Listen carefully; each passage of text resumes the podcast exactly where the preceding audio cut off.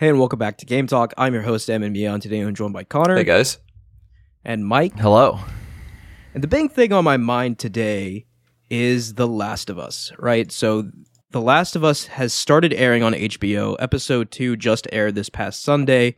And we have talked about video game adaptations in the past, but I do think it is worth revisiting the subject because, my God, they're absolutely knocking it out of the park. Like I've been, I, I've discussed this with a few of my friends, but like even to non-watchers of this show, which by the way, there are yeah, uh, non sorry, non-players of this show, right? People who didn't play the game or watching the show, of which there are many, right? This is reaching a really wide audience. It really is apparent that so much love and passion went into crafting every inch of this world. Like it, it just it exudes that from every st- frame, every shot, every line of dialogue, and I think a big reason as to why it's seeing success, right? Obviously, it's a very good show, it's a good story, great casting, but above all, it respects the source material, which is not something that happens quite often with video game adaptations. At least I feel that way. Yeah, I So- I agree. I think the the closest ever is The Witcher, which isn't even really a video game adaptation. It's more of a book adaptation. And also it stopped respecting the source material halfway through and is much worse for it. And that is actually the exact reason why Henry Cavill left. Did you know that? Yeah, well, yeah. He he kind of got Yeah, forced so- out because he tried to get it back on track, didn't he? Yeah, I mean, and there was literally something in his like contract where it was just like, hey, if this stops following the source material, because Henry Cavill is a huge fan of The Witcher, Yeah. like the books and the games. It was like, if this stops following the source material, I do not want to be Geralt anymore. And so then they had a creative falling out because the show wanted to do their own thing and veer off in another direction. So Henry Cavill quit, and at the same time, James Gunn took over the DC, and he didn't get to be Superman either, so he kind of just got shafted. He'll be But fine. He's Henry Cavill. He'll be Cavill. fine. Yeah. They'll need a, But- a strong guy. Uh, they'll need a strong jawline somewhere in Hollywood. Like, right exactly but you know like I, I i do dislike the argument and i have seen this a few times already that this is the first great video game adaptation it absolutely is not right but what this is i believe is the first great direct adaptation of a video game story and but what i mean by that is you know like obviously we've talked about things like arcane and sonic the hedgehog like these these uh, Detective Pikachu, these highly successful movies based on the games, based on you know characters that exist in the games, based off of lore in the games, but you know, Arcane is not adapting League of Legends story, right? right. Sonic the Hedgehog is not adapting Sonic Adventure. I also think right? Arcane is really yet, the only right? one good enough to be in the same arena as. Uh, I, I agree. yeah. Arcane. I think Arcane and The Last of Us are now in rarefied air. yeah. But like the difference between Arcane and The Last of Us is that The Last of Us is almost slavishly an adaptation of the game's story to the point where entire lines of dialogue are lifted straight from the game and uttered by these actors. And let me tell you, as someone who has loved this story for over 10 years now, it is so surreal seeing actors like Pedro Pascal like uh, speak lines that I've heard for, you know, the better part of a decade now. It, it it is surreal. And I could not be happier as a fan of the games and as a fan of good TV. Like and I think you said it better, Connor, as someone who's more lukewarm on the game but seemingly really likes the show. Like this was made to be a t- television. Yeah, no. So Like- that kind of goes into the point I, I wanted to make in this episode personally. Is um my problem with The Last of Us has always kind of been that I thought it would be better as a series or a show. Like some of the gaminess that's not in the show, Eh, the story's stronger for it and stuff. Like, you know, the show doesn't have to have a combat encounter every couple minutes so the player doesn't get bored. There's no silly puzzles that Joel is solving on screen and stuff. I think all of that kind of weakened the story in the game. And I also just like th- there's a certain thing that Naughty Dog was trying to do with The Last of Us, or at least it felt like to me. This is a personal taste thing, but I don't like when media acts like a live action movie or TV series is like the pinnacle you can strive to be. But The Last of Us always kind of felt like it was that to me. Like it desperately wanted to be more than a video game when what I want is something that is so happy to be a video game. And that's like that's why I like I really like The Last of Us. I think lukewarm is even a little unfair. I just don't put it in the greatest games of all time because it, it doesn't feel like it wants to be a video game to me. And that is why I'm loving this series so much. I guess I guess almost ironically is that like this felt like a series that wanted so badly to be in this format and now it is and it's just amazing for it. So I, I do kind of I, I can kind of see where you're coming from in respects to the first game, but I, I didn't play the second game, so- right? You haven't played the second game. I keep I keep telling you how good the gameplay is in that game. Well, it's not right? on Like, PC yet, so um, It it will. Be. Yeah, it will be. Let's okay. So that that that leads us to another point, right? So The Last of Us, when it premiered on HBO, it was their biggest premiere in like a decade or so, other than House of Dragon, of course, because obviously Game of Thrones has taken over the world. I think episode one has already been viewed by over like 10, 15 million people in the US alone. I was going to say it was Right? over 18 million worldwide, I think. 18 million worldwide. Okay. And episode, the viewership increase between episode one and episode two is the highest increase in HBO history. Wow. So this show is massive, like massive to the extent that like people at work are going to be talking about this like they talked about Game of Thrones. No, it's definitely it's affecting me emotionally in a way that the game didn't, at least. Although part of that I do wonder, and I think you and I talked about this, is that I I was like a teenager when I played The Last of Us the first time. Yeah, I was uh let me think. How, I was maybe 18. Well, what year was it? Was it played The Last of 2013 or 2014? It was 2013. 2013? Yes. So I would have been like 16, I think. Yeah. And I do I, maybe it is a bit cheap to say this, but like I really do think that you know, as an older person, you can a- appreciate the story more. And I I believe that'll, you know, like if we ever decide to have kids, then I believe the story will probably hit in an entirely different way cuz I can like empathize with like being a father or whatever, but I don't understand what that's like, you know? Like I know it probably is very emotional, but like, you know, I'm also I just can't like feel that yet. I'm looking for a different thing in a story now than I was when I was 16. Like Right. the yeah. the the heart wrenching moments. I'm like when I was 16, it was important to me to not feel anything when I saw stuff like that. You know, like you're kind of Yeah, edgy and you- stuff. And now, like as an You- adult, you, you want to cry. You Yeah. want something to make you. I wanna feel it. Something. Yeah. No, like sixteen-year-old me thought God of War three was the like the most epic story of all time. no, I was right? convinced like And- Battlefield 3 was one of the best games ever made, and like yeah, Yeah, yeah, yeah. I mean, like God of War three was just like a giant murder spree. Yeah. That's all God of War three was. And you contrast that with what God of War is today. You know, it's like almost it it it almost is like perfect perfect in the sense that like that game came out three came out at the exact right time in my life, and then reboot and Ragnarok came out when I was mature enough to appreciate that kind of story. But you know, The Last of Us, you know, like it, it is weird in a sense for me because I I literally like there are show original scenes, right? And w- which we'll get to that in a minute, but like it to me it's like watching it's like I've already watched it almost to an extent, right? And it's all like I'm almost waiting for the moment to come where it's just like, okay, that wasn't as good as the game.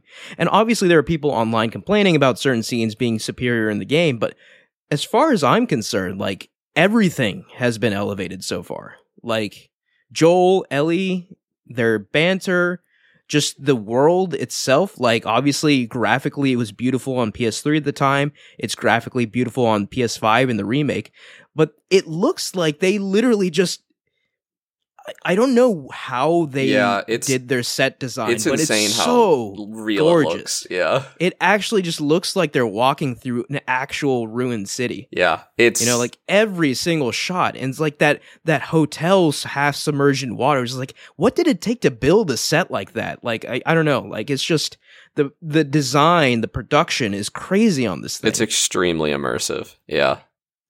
I uh I, the thing that's been surprising me as I watch it is how like for a game that I have kind of in a contrarian way ragged on a good bit, even though I like it. But uh, I remember the story of The Last of Us shockingly well. Like, I saw the Yeah, episode it's a very title. memorable story. Yeah, I saw the episode title and I immediately knew every plot beat that was going to happen in this episode. Yeah, no, I was kind of getting that to that point or, earlier, and I got sidetracked, right? But like, yeah, for episode one, I knew exactly what was going to happen, and even like really pretty well guessed where it would end.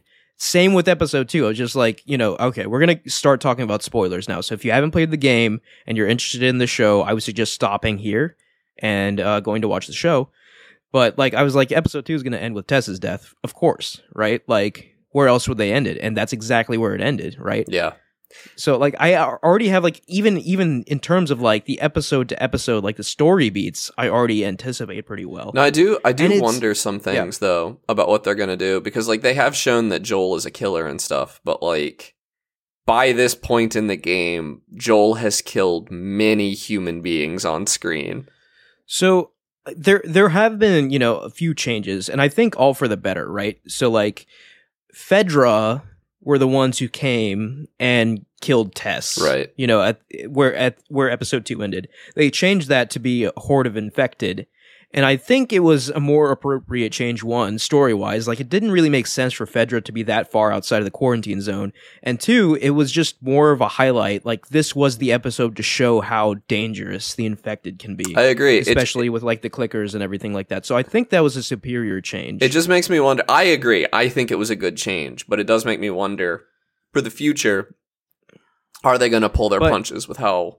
I, I really don't think so because I think the whole zombie apocalypse thing in The Last of Us is just set dressing, right? Yeah, The Last of Us is ultimately about how horrible and dark people can be, but at the end of it, like there is humanity left. You know, there is something worth fighting for. There is something, there is hope to cling on to. Uh, That's what I truly believe The Last of Us is about, right? And to show that dark side of humanity, like we're obviously like I would even go so far as to predict that like we saw most of the infected for the season like in this episode and we're going to be primarily dealing with humans going forward. that's probably true because it would be kind of boring to have a bunch like the clicker sections were very fun in the game, but like no, that's not Yeah. true. When we get to is it Bobby? Is that his name?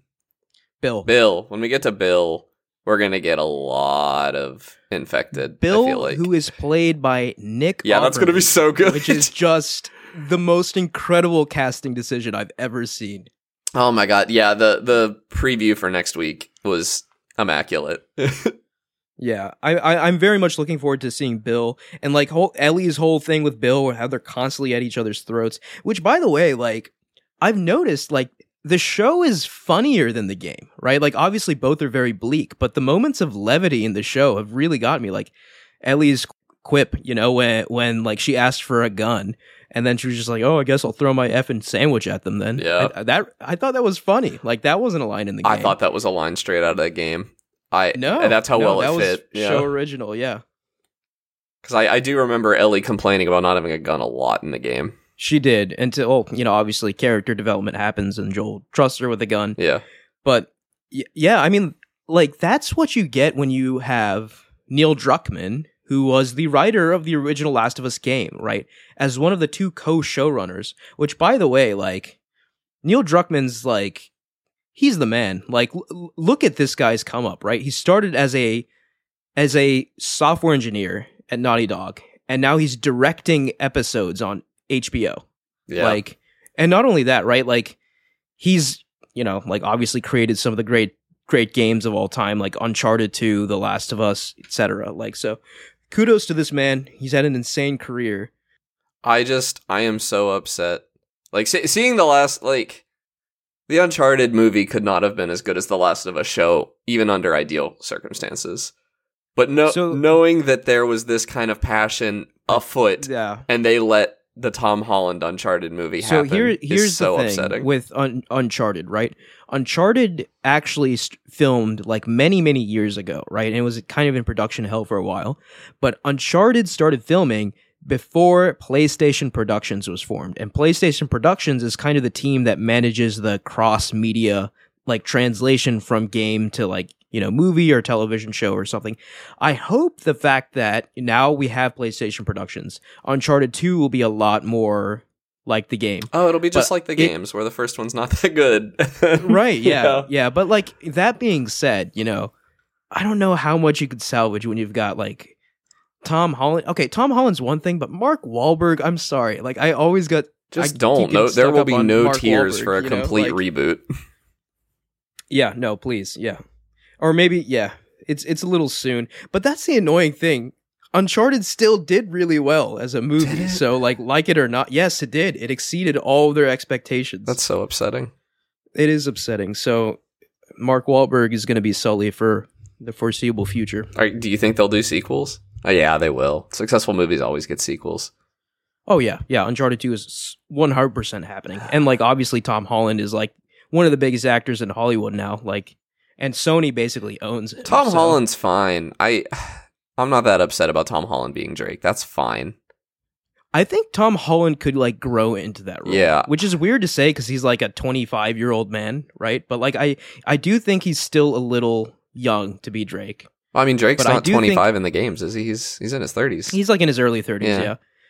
But like, and plus, you know, like if you had the right like twenty-five year old, you know, some people seem older than they are. Tom Holland definitely is has kind of like a baby face and a baby voice. mean, like, no offense or whatever. I would but- feel like a young Nathan Drake. Like, yeah, perfect young Nathan Drake, actually. Yeah. so but you know there there's just that w- level i get i don't even want to say maturity because it almost sounds insulting but like that l- level of like just i guess gruffness and yeah, grizzled, slightly yeah. older grizzledness yeah yeah that tom holland sort of lacks at least right now but yeah i digress but yeah back back to the last of us right so i i also wanted to highlight that one was Neil Druckmann, right? Obviously, we've got the man behind the series, the, who wrote the series and uh, directed the second game, right? And then on the other hand, the other showrunner is Craig Mazin, who created one of the best series I've seen on HBO, Chernobyl. I don't know if you've seen it, Connor, but Chernobyl is a masterpiece and it details the harrowing events of the nuclear reactor meltdown uh, at Chernobyl. I have not seen that. I've heard very good things. Yeah, yeah, I would totally recommend checking it out.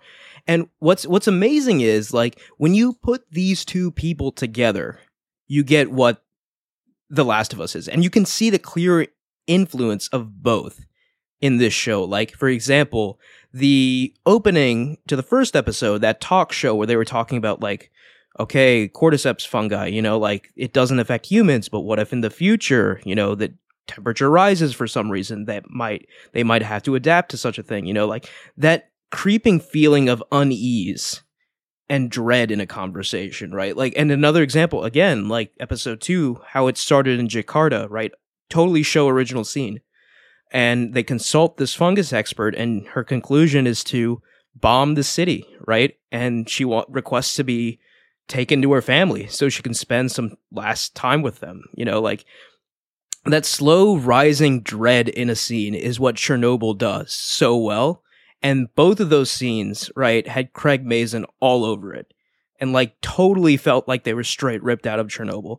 So when you take that and mix it with The Last of Us, it's like a perfect fit, right? Like you take that horror, that dread, and like that emotional storytelling and put it all in the blender and it just it just works. Yeah. I'll also say like it is a much better time now for The Last of Us to be out. Uh when when The Last of Us the game came out in 2014, I 13. Was I not excited for another zombie apocalypse to explore at all.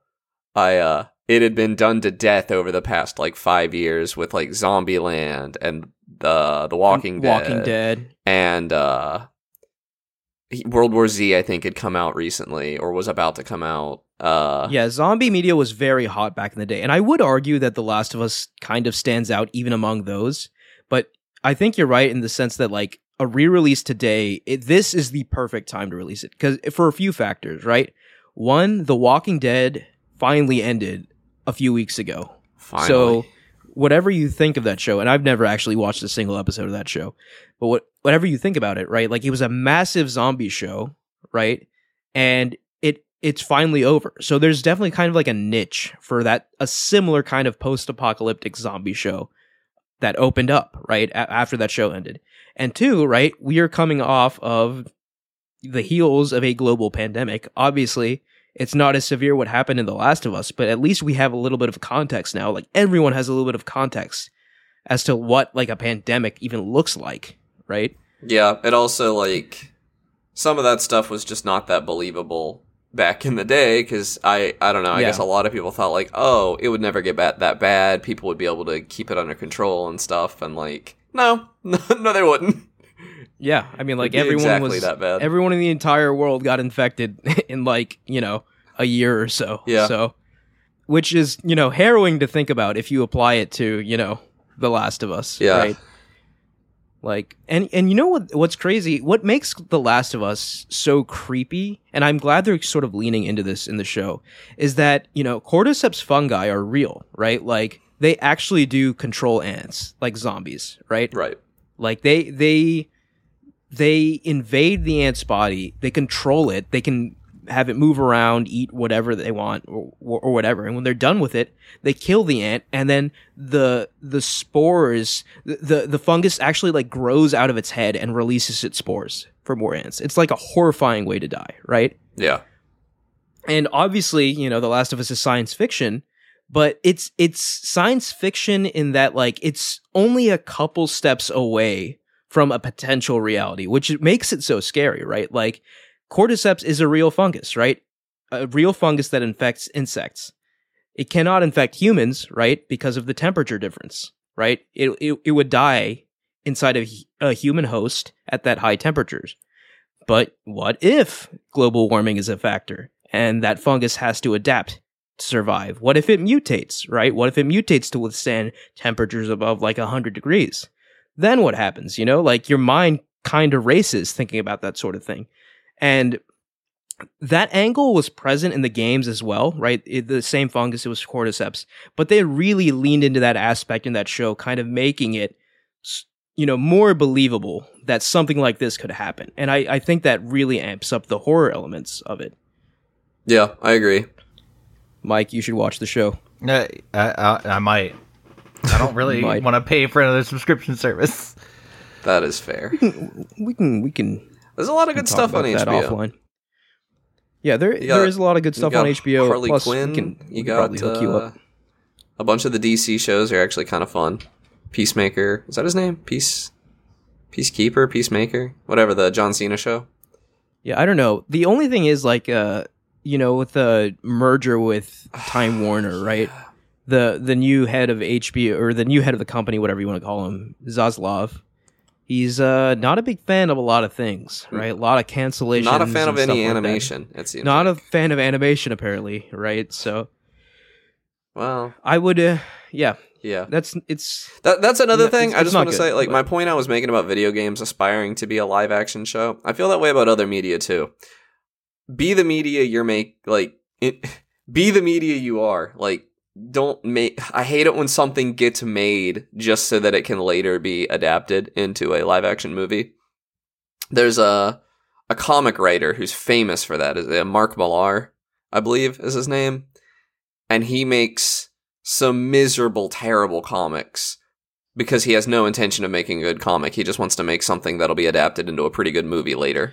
See that doesn't make any sense to me, right? Like you have to be good for other people to. Oh no, it gets adapted thing, into right? movies all the time though. Like uh, uh That's weird. Kick Ass was him. Oh, okay. The the comic the Kick Ass comics are terrible. Um, I yeah, don't. I mean, I, I, I, I agree with your argument, but I don't think The Last of Us was. no, the, yeah, The Last of Us was not miserable. It was trying to be a live action movie though, like, or at least that's what it was emulating very strongly. It was emulating that very strongly, but once again, I will make the argument that that game really shines on the hardest difficulty. Like once you once you play it on that difficulty, like clickers can hear you reload, like every bullet actually counts. Like you'd probably have to reload your save if you wasted a couple shots, you know, like it feels like a desperate struggle for survival. And I do think that's how the game is meant to be played. Now, obviously, you know, like not everyone wants to subject themselves to that sort of gameplay, but but and I do think the show actually captures The Last of Us like on the hardest difficulty really well because Yeah.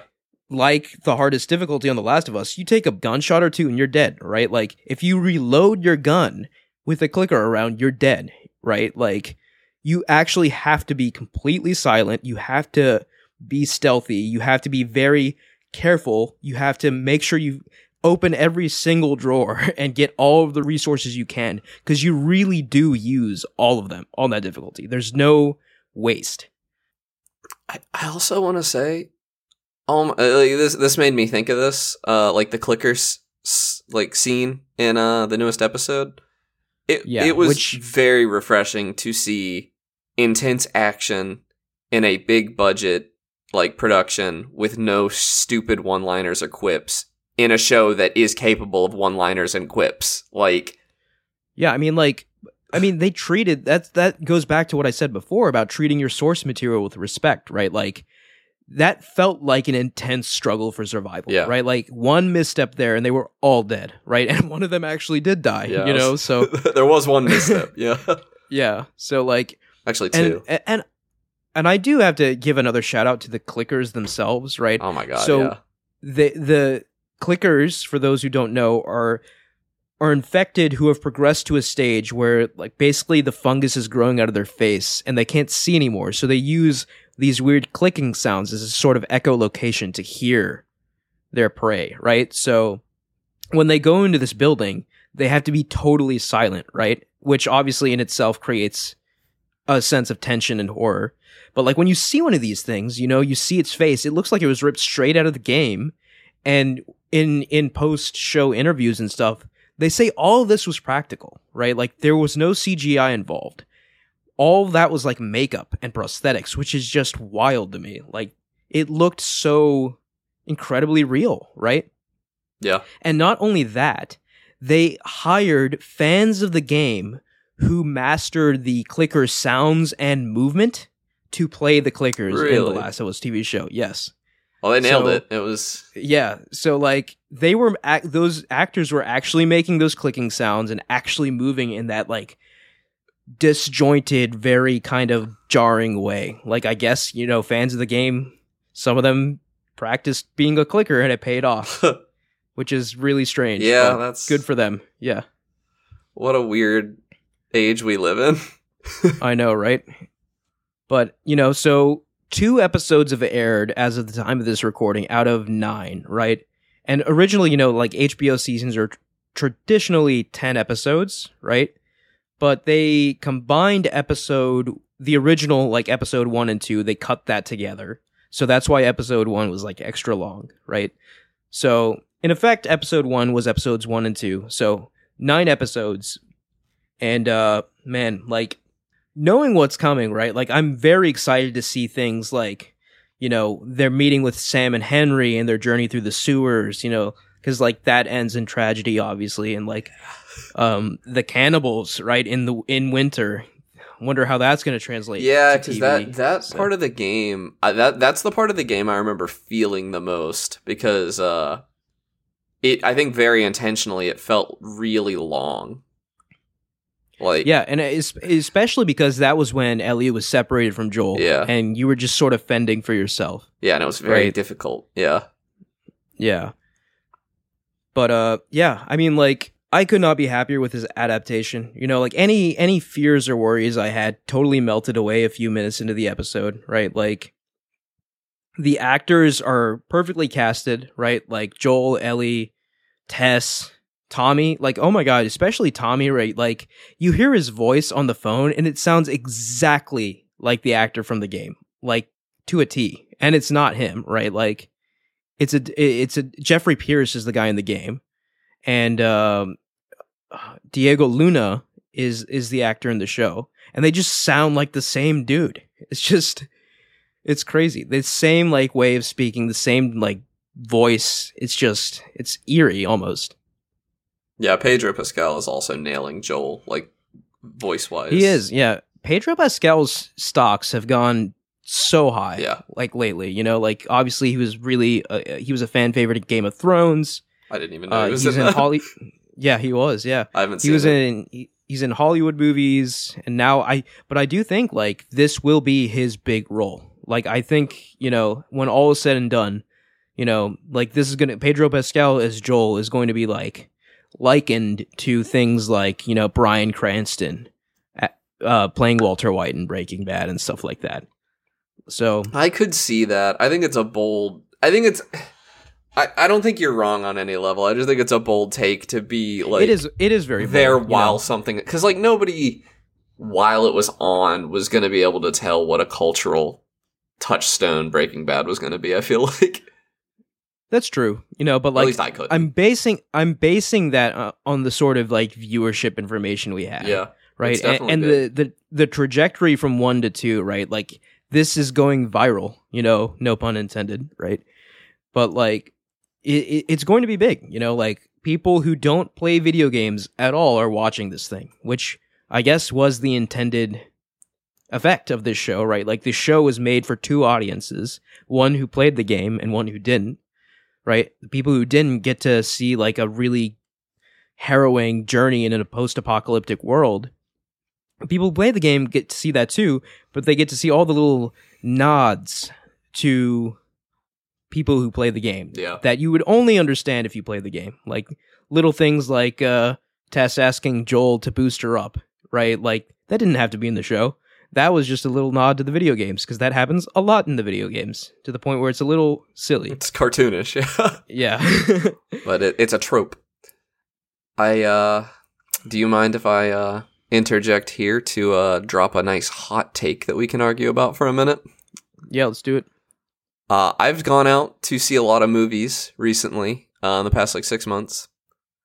Uh, and I can confidently say that the best experiences are not in theaters and haven't been for a while now. The Last of Us is better than any movie I've seen in the past year, probably, maybe longer, So by a lot. I would I would agree with you that television as a whole I think is better than movies as a whole now.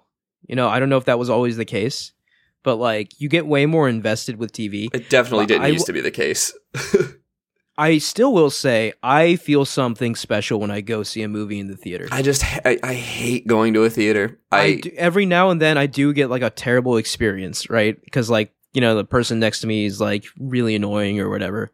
I But I, by I, and large, I mean and especially if you get like if you find like an empty theater all to yourself, uh, that's just like I don't know.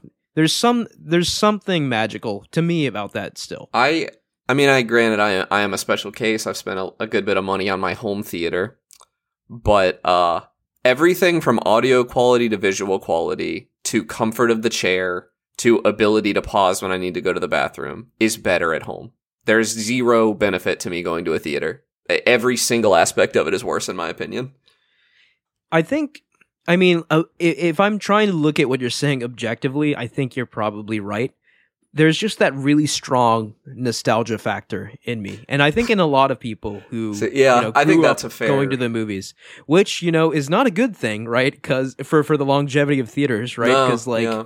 when when you know the current ki- generation of kids grows up, I don't know if there will be movie theaters because like Well, yeah, that's the thing. you know I so I wouldn't have a problem with theaters if their current death groan wasn't so annoying to me because they are dying. They're not going to be around in 20 years. I I genuinely don't think you can reasonably expect that.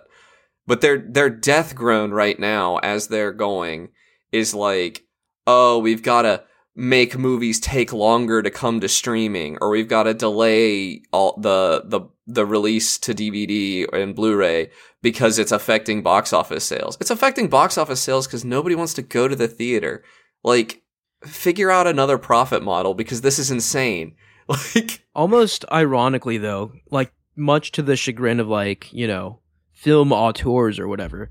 It's things like Marvel that are keeping the film industry alive, I know, or the yeah. cinema, the the cinema industry. that's the only reason I'm you know, going. like, I, that's not the only reason I've gone to uh, theaters for a few movies recently. But if I could just watch those movies at home, then I wouldn't be going to a theater, and I would pay the same price happily. Like, that's not the problem. It's just and there's obviously movies that are like lightning in a bottle, like Top Gun Maverick, you know, like grossed over a billion dollars because it was just a freaking incredible movie that both like capitalized on the nostalgia of people who watched Top Gun 1 like decades ago Yeah. as well as like just just putting like a modern flair on it for younger audiences. That movie was awesome, right? But like those are like few and far in between if you're not like a franchise like Marvel or something like that. I just I, I have such a problem with like the film auteurs you were talking about. Like like James Cameron put out uh a statement recently that was like, you know, he was saying you have to watch Avatar 2 in theaters. I- yeah, it's the I- way I it needs to be experienced. I can't stand James Cameron. and uh and and then yeah. he says like i know you're sitting there and watching eight hours of your series at home yeah when i'm at home i can take a break i can go cook lunch i can go i can go pee and he said well don't say you need to go pee just get up and go pee which means that he'd literally rather you miss like a few minutes of his movie Did, you hear what he said right after that No. though?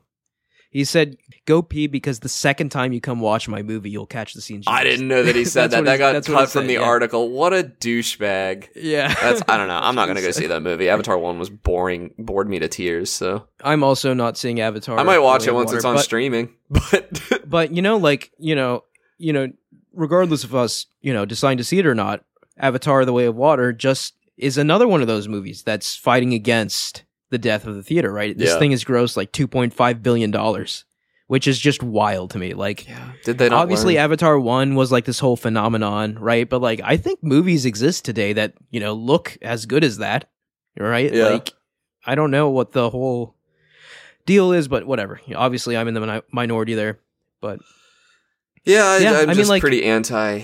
I I know. I, I there is like there. It's tough for me, right? Because like I really like leaning into being a '90s kid, right? Yeah. Like, and in the '90s, you went to the movie theater, right? Like that's just what you did, and uh, I I love that, right? So even when I go today, I still feel that magic. But like like you said, Connor, like the writing is on the wall. I do see it coming, and I don't like it, but you know I've accepted it because like you know.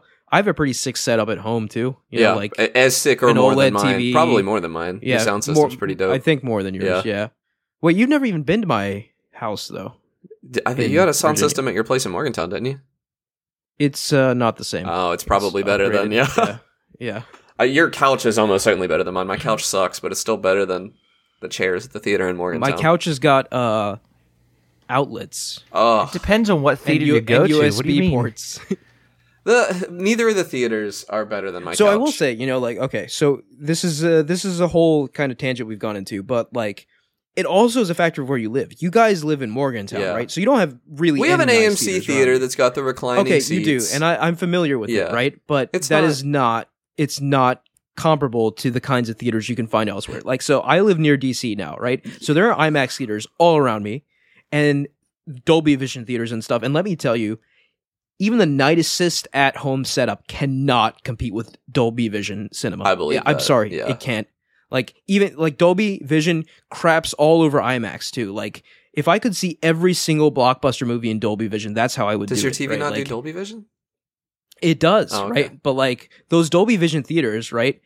Not only do they have like OLED like picture quality, right? But they actually have Atmos speakers everywhere, right? And a true Atmos speaker is installed it, it has height channels, right? So it's installed into the speaker and fires down at you.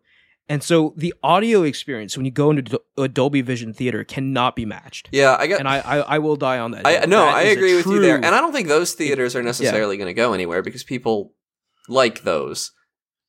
Like, Yeah, I, I don't saw- see why they would go away. I think the theaters that are going to go away are the ones in Morgantown, where like they're Yeah. not good. Nothing about them is They're- good. they're They're, just good. Yeah, like they're just kinda and, and the tickets cost like the same amount, don't they? Like how how much? A Dolby Vision movie, I think, is like twenty. Oh, okay. Dollars. I was gonna say yeah. it. I see a movie for like fourteen bucks here, but Yeah, still, but like, I mean, you are getting quality for paying higher. Like you uh, s- certainly are. Right? Yeah. Like, I saw Dune in Dolby Vision, and let me tell you, that movie annihilated my senses in the best possible way. Right? Like that blaring soundtrack and the gorgeous. I know you hate sand, Connor, so maybe this is no, I want to see Dune, but like, but yeah, yeah. I do. I do have a problem with deserts. well, have fun with Dune. Yeah, well, I'll watch it at home where I can take a break. Yeah, God, even the desert level Uncharted wore me out. I really like the desert level, man. I it, was I mean, good, but it I was very exhausted by the end of it. I mean, it it So has the best about- opening set piece of any anything in my opinion. So actually, this leads back in a way to The Last of Us, right? So Neil Druckmann, I, I find Neil Druckmann very interesting, right? So I, I try to listen to all his interviews. I really like the way he thinks, you know, like I just enjoy listening to the man, right? And he said in an interview, right? Because he's very he like like any creator, you know, well, not like any creator, but like he's the kind of creator who's full of self doubt and always questioning everything he does, right? He's not James Cameron, where he's just like, I've got the best thing in the world, and you're all gonna come see it, right? Yeah. So Neil Druckmann, he said only twice in his life he felt that they had something incredibly special on their hands, right? Out of the things he's made. One was Uncharted 2, and the other was the HBO Last of Us show. So I think it it does speak volumes for him to feel that way about this show. He didn't right? feel that Like, way about The Last of Us game. That's like insane.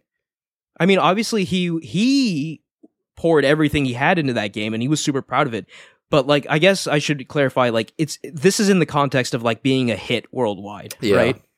So like he was just like when they finished Uncharted 2, he knew like this was going to be massive. Like people are going to like play this and be like, "Oh my god, like what is this?" Right? And he feels that way about what they've done with the HBO show as well. So and um if the first two episodes are anything to go by, right? Like, I don't blame him, right? Like, this thing is catching fire. Yeah, I'm excited for episode three. I'm excited for the episodes after that. I'm excited for part two. I'm ready for the entire internet to be angry again when part two releases. Which, uh, yeah, we won't go into spoilers to, for that here because I know, Connor, you haven't played it. And you should play it when it comes to PC. Yeah, I will. I will definitely. I don't know. After honestly, this show is like almost tempted me to buy the Last of Us remake, but I just don't. I don't think See, I'm this- gonna like it as much as this is show. Sony's master plan, right? Yeah. Like this is why they made the Last of Us remake Yeah, for this exact reason. Because for every one of you, Connor, there's another person who gave in to the temptation. No, and they and they put the well, show. like anybody who didn't have a PS3 at the time, you should like it's worth playing. I would never tell someone that they shouldn't play and enjoy The Last of Us. That game is good. It's just not buy it a second time good for me. Yeah, I mean, like maybe if it's like on a Steam sale, I would recommend Yeah, checking out the but it's like PC, 'cause $70, I think I think it's out on PC It is, now, right? yeah. Okay. Yeah. Yeah. Yeah. So. Yeah, PC, PC. That game's really gonna shine on PC because, like, even on PS5, right? Like, you've got 1440p, 60 frames per second, which is Nah, but great. 4K don't get me wrong, but like look, with your graphics card, Yeah. right? Like you're just going to that game's gonna that's gonna probably be the best looking game you ever played. like quite frankly, already, you know, like so. Yeah, Um, Yeah, I'll be honest. I have Yeah. not. I I have the graphics card. I actually the the biggest graphically intensive game I've been playing is probably Death Stranding, which frankly is not that. Like it's nothing. Um, it's nothing insane compared to modern day stuff.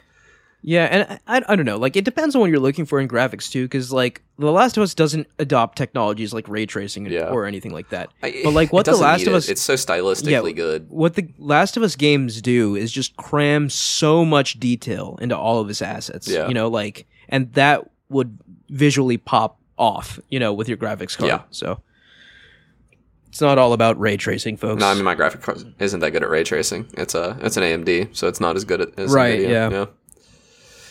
But you know, honestly, you know, another hot take.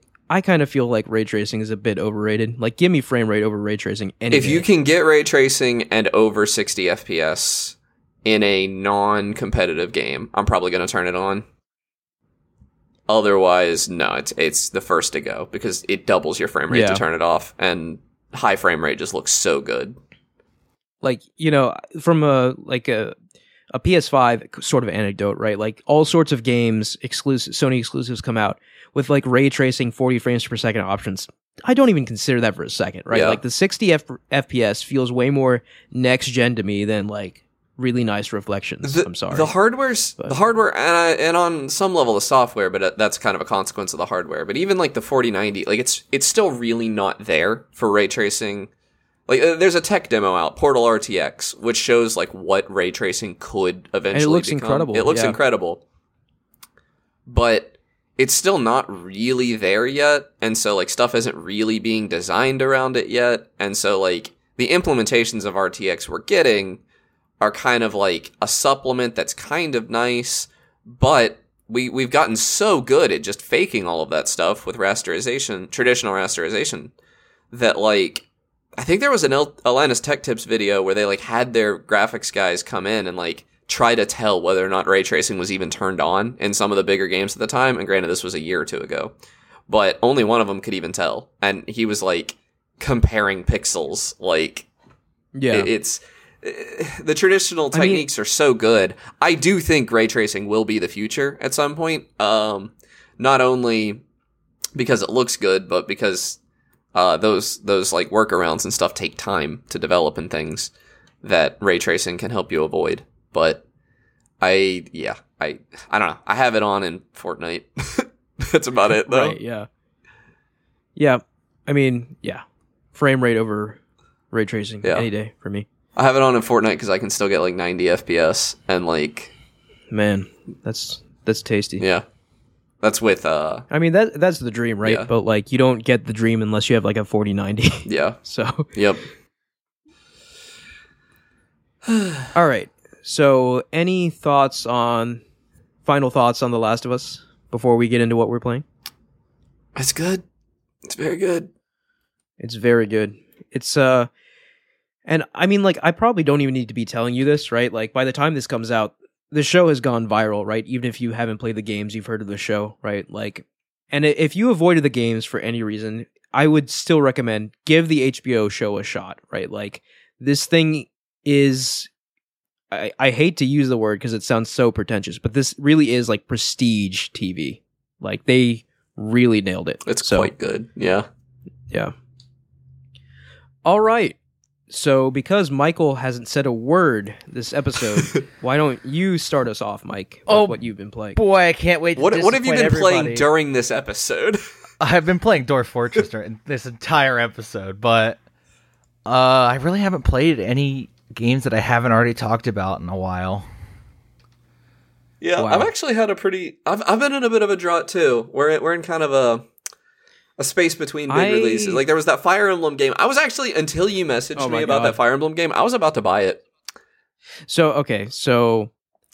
All ah, right, I guess we're doing this. Okay, so apparently in the new Fire Emblem, Fire Emblem Engage, you know how like Fire Emblem games have like romance elements, right? Like social elements. I do. Apparently in this game you can date an 11 year old. Which uh what are you doing, Japan? I was like on the cusp of like, you know what? Maybe I'll get. You know, this is like a quieter Okay, release. so maybe I'll give Fire Emblem a try. one comment I have on that in the English release of the game, they changed that dialogue completely as to hide it. Okay, Right? So like but uh, did they age her the- up, the or did they remove Jap- the? no. No, they just changed the dialogue. So like in in the Japanese or whatever where it's saying like oh like I'm young but date me anyway or some cringy thing like that. It's just like completely different. Like didn't they didn't even translate it. They just made something up Okay. and put it there. That's for the best. So the English local localization sort of hid that from the masses, right? yeah, which good on them, right? Like that's just I don't know why that even I don't know why that's in the game, man. Like that's just so weird. yep. But um so if you were considering purchasing the game, know that, you know, if you play it in English, right? And, you know, even if you play it in Japanese with English subtitles, right? Like unless you understand Japanese, you're not going to be like getting that content. So, Is that is that the game you've been playing, Amit, or do you have another one? no, no, no, I haven't I haven't played Fire. Oh, I Emblem thought Engage. I don't think I because you're a big Fire Emblem guy. I, thought you'd have played it. So you call me a big Fire Emblem guy, but the only game in the series I've played is Three Houses. Oh, but you really liked it, and you told me I needed to play. I it. really, or you told me I, really like Three Houses. So actually, so um, Three Houses, what it did was it like personified.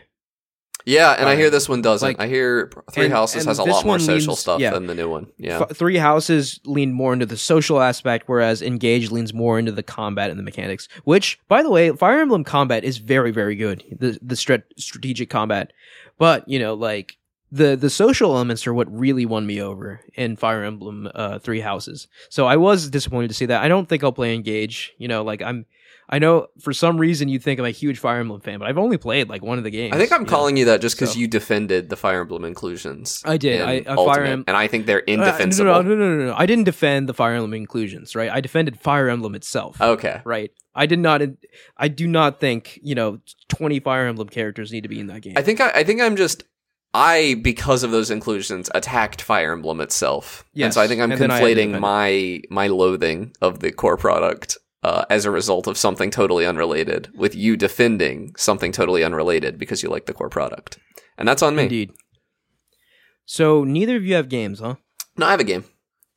Okay. I uh well. I've been actually getting more into development and stuff recently, but as a result of that, I've gone back to one of the communities I really like, uh the Pico 8, and I wanted to give them a shout out. Uh the Pico 8, I'm actually going to bring up the spec sheet here so I don't butcher it, but the Pico 8 is what's called a fantasy console. So it's it, it is a lot like a console that would have come out in the 80s and there is an emulator for it except there's no actual console. The console never existed. So here, here are the specs here. You have a 128 by 128 16 color display, 32 kilobyte cartridges, four sound channels. Uh, you code in Lua. Uh, I there's a CPU spec here, but I don't know what it means. You can have 256 8 by 8 pixel sprites and 128 by 32 tiles of a tile map. And So uh, if we're if we're like trying to have like an analog to a real world system, what is this? Like kind of like NES level? Eh, probably closer to Game Boy Color, but yeah, Okay. NES. It's lower resolution than the NES. The NES is, I think, 240p, uh, which is you know at least one one side of the NES is 240 pixels. I don't, you know, I don't know the actual exact resolution. Whereas this is 128 by 128 square, so this is lower resolution than an NES. And uh, the cool Okay. thing about a Pico 8 is that the cartridges can be saved into a PNG file, and it looks Really? like a cartridge. Like it just looks like a little, like you have a screenshot on the front of it. It looks like a little cartridge, but you can actually load that PNG where it's so small. The games are only 32 kilobytes. You can load that PNG into a Pico 8 and you can play the game. And also, the That's so cool. vast majority of these games are free. There are a few paid games, but there's something called the Cartverse, which is like I I don't actually know how. I think you only have to pay for Pico 8 if you want to develop on it. I'm not really sure. You can get a the Pico 8 emulator is fifteen dollars. It's $14.99. I think it goes on sale sometimes, and you can type in the word "Splore" into the console on it, and it brings up the current top games. You can look at new games. You can look at the most recent Pico 8 Jam games. You can look at work in progress games. And the other cool thing is that any time while you're playing a game, you can actually look at the code. Like you can look at the cartridge. You, Oh no way. yeah, and you can go in and make changes. Yeah. So What a wild every idea. game on it is essentially open source. That's so cool. Yeah, so it's a very fun. It's uh, there's an educational edition of the Pico 8 out, which just makes sense. It's a very cool. It's a cool educational uh thing. I don't know, like a lot of people use this to learn game development, and I don't know if that really makes sense because I. It is like it has like kind of arbitrary challenges that I don't know if I would put on a new game developer, but uh, some of those challenges, in my opinion, actually make it easier. Like I find lower resolution pixel art easier to do. And I also like you're not going to get stun locked by color choice because you only have 16 colors to begin with. There's a simplicity to it that is nice. Uh Yeah, and th- and there is something to be said about like constraints. Yeah. Inspiring. oh yeah, Uh, yeah. That's one of the nice things about Pico 8 is like because of its 16 color color, and those are those are 16 fixed colors. You don't get to choose those colors, and as a result of that, you can tell a Pico 8 game just by looking at it because of the the resolution and the color palette restrictions. It's, it's pretty cool. People have made some incredible stuff on it. There's um you can do 3D on it. People have made Doom clones and stuff. Um, but it's largely, you know, games that look like they're from the 80s. It's very cool. I was gonna say, would it would it even be a console if it didn't have a Doom? clone? Exactly. It's called Poom, if anybody wants to look it up. And all the games, like, I don't think you can access Splore, but you can access the Pico 8 forums, I think, and, like, actually look around and play these games. There's a lot of them on itch.io and stuff that you can run Pico 8 in the browser as well, which is neat. Yeah, that makes sense. I mean, it's so lightweight. It's so lightweight. course, Yeah. And yeah. it's, um, There's there's also like a challenge. Uh, people do what's called a tweet cart, which is trying to uh, put an entire Pico 8 cartridge into a tweet, 280 characters without uh without an image, and you would just copy paste the tweet into your Pico 8 and see what happens. It's usually not a game. It's usually just like a visual experience, an audio visual experience, but it's still neat. I really like it. A- and uh, the the game I wanted to shout out from the Pico 8 is oh crap, I just had it up. I think it's called Freezing Nights. Yeah, Freezing Nights. Uh, and it's uh, a little RPG that plays like um, um, Mario and Luigi games, the the Game Boy RPGs. Like you, uh, it's a turn-based RPG, but you actually like jump and dodge attacks and stuff. That- That's awesome. Yeah, it's super fun, and that's the kind of stuff you're gonna find. And, and that's like another thing I like about it. I put it on my Steam Deck the other day, and uh, a lot of the games you can play start to finish in less than ten minutes because they have to be so small, ten or twenty minutes. And I think that's really neat. I uh, highly recommend the Pico Eight. I wonder how they like managed a 10 to 20 minute RPG. You know, that genre in particular is traditionally. Uh, the Freezing Nights long. is not 10 to 20 minutes. Freezing Nights is actually fairly long. It's uh Okay. you can do what's called a multi-cart game, which is at the end of your cartridge, you have a command to load a new cartridge and you can you can make a game pretty long that way. The problem is every at least every individual scene is going to have to fit in a cartridge, I believe. I don't think you can like stream a game that way to totally get around the limitations. But I think uh Freezing Nights every single battle is its own cartridge, I'm pretty sure. Wow. Yeah, so it has it is very high detail and stuff. Literally uh, duct taping multiple Game Boys together. Poom is also the the Doom clone is many cartridges, Yeah. as you you know can imagine. That's really cool. I'll have to check this out. This Yeah, I'm s- I'm shocked you didn't hear about it when we were in the Game Developers Club. I I thought I did a meeting on it, but it might it might have. man, yeah, my memory isn't what it used to be, man. Yeah, but it's So- extremely cool. I the Pico 8 is just very fun. I Oh, and if you bought the uh I believe it was in the itch.io racial justice bundle. So if you bought that, you probably already have Pico 8. I think. I could be wrong about that. All right. Uh, got anything else? Uh nope, that's all. I've just kind of been doing development other than that, which is nice. It is, you know, I'm I'm not ready to talk about what I'm making yet, but it is nice to like feel that drive again. I haven't in a couple of years. Yeah. No, that's really cool. And we'll have to do an episode on your game when it's nearing completion and or finished. Might not wait till completion. Might wait till I have a prototype out. Because I might, I might actually release a prototype on this one.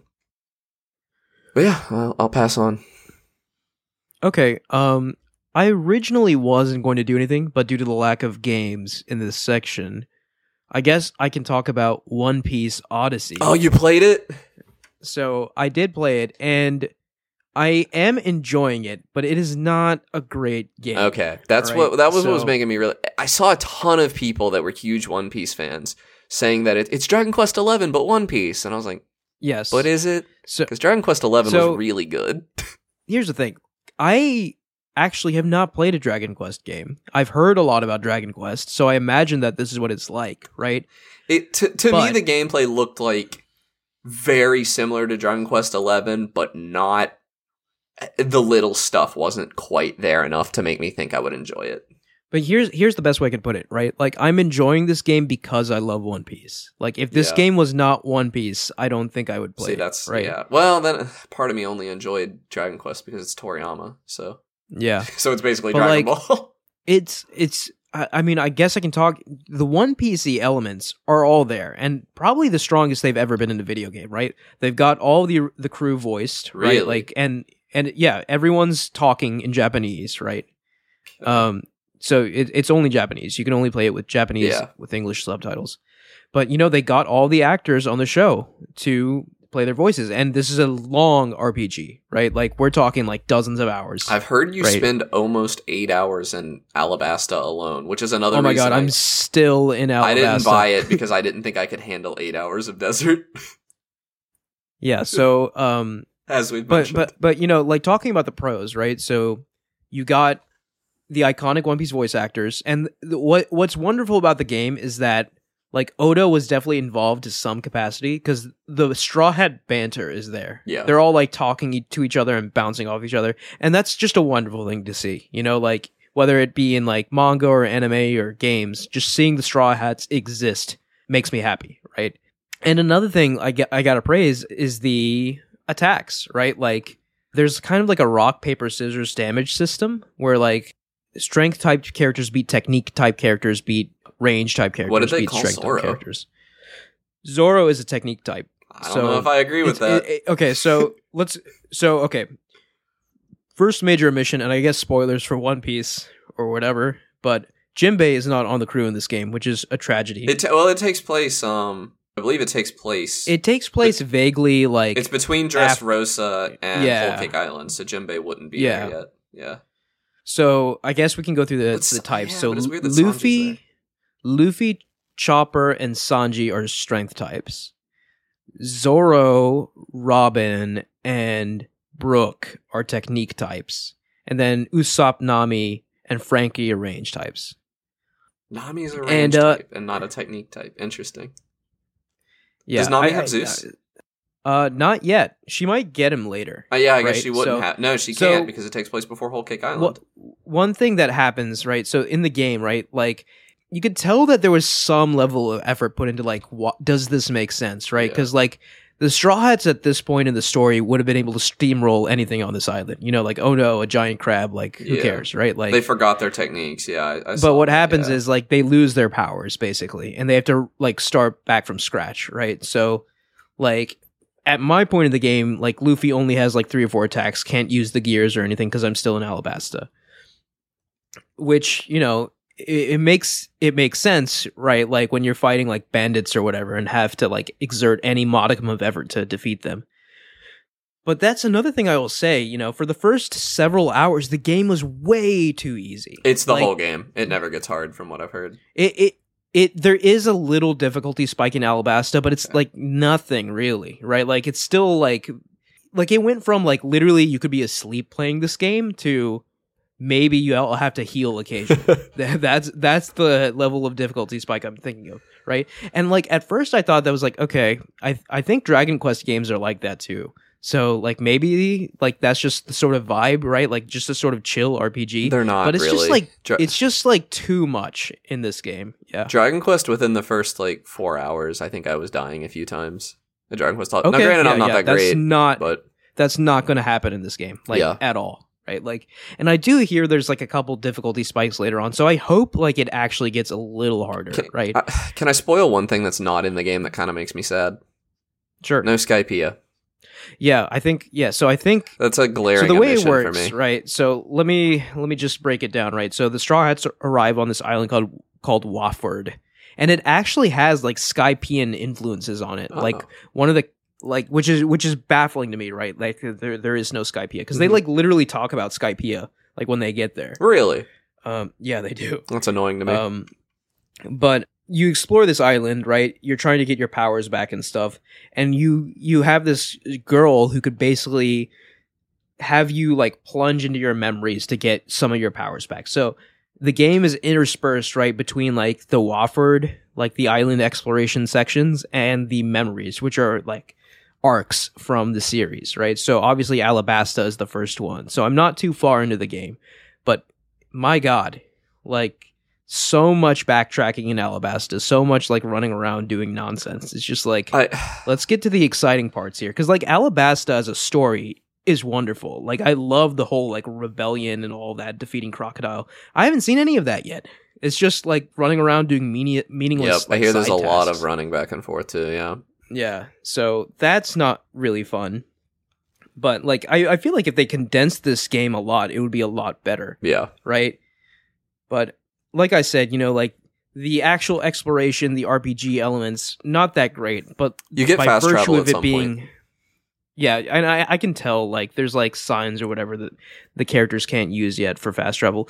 But like the virtues of the game come from being One Piece, right? Like it's cool, like using Luffy's powers to like stretch and like go get something, right? Or like swing through the air, like snap to like a cliff edge, right? It's cool using and, and and they do little things like with each of the straw hats in the world that is that are unique to them. Like there's certain areas only Chopper can enter because he's so little, right? And Sanji can detect like ingredients around, and you can use those ingredients to cook food. Which, if the game was difficult, that would be important, right? Usopp can like shoot things down, like, uh, and you can collect them, like for like crafting things, and you can craft. Uh, Usopp can, can craft things for you, and uh, Nami can detect money in the overworld, and, and like little things like that. You know, like makes it unique playing as each Straw Hat and uh and uh, who knows? There might be even more of that stuff because i'm still like relatively early on in the game.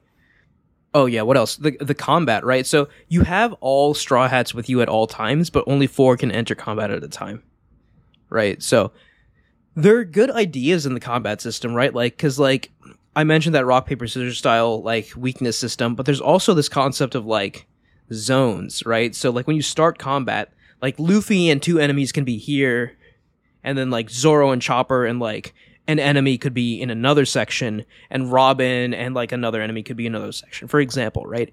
And where your characters are positioned actually affects like who you can fight and stuff, right? Because like some of your attacks are range only, some of them are short range only, some of them are short and long range. So you have to sometimes do a bit of like position switching to to get the optimal effect to be able to attack who you want with the character you want to attack them with.